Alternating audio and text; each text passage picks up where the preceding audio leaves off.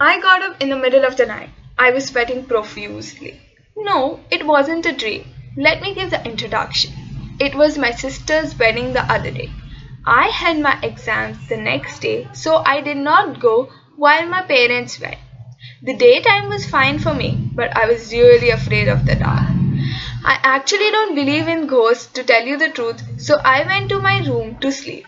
A little afraid, but I somehow started to believe in the ghosts as I was alone.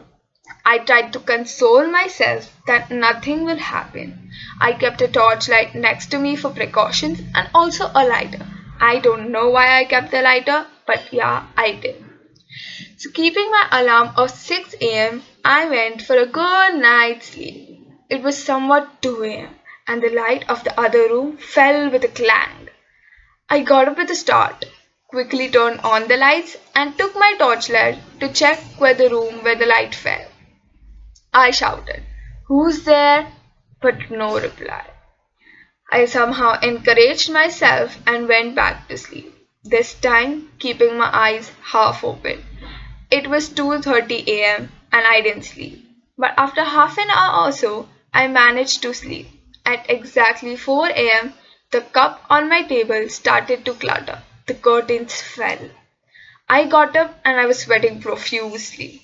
I switched on the lights to see if someone was there, but there was no one.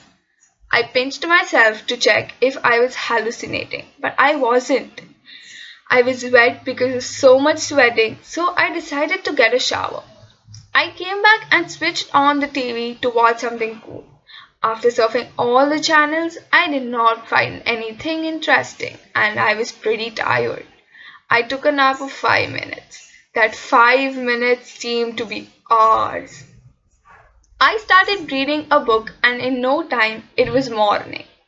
I looked out of my window to see the sun rise up. Well, I have a habit of watching the news in the morning.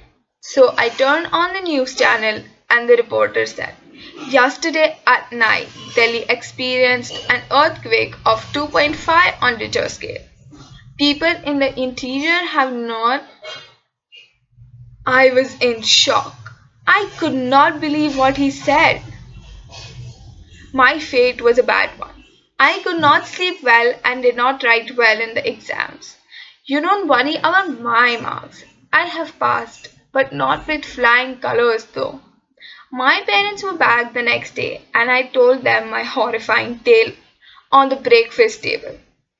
My dad actually let the food out from his mouth.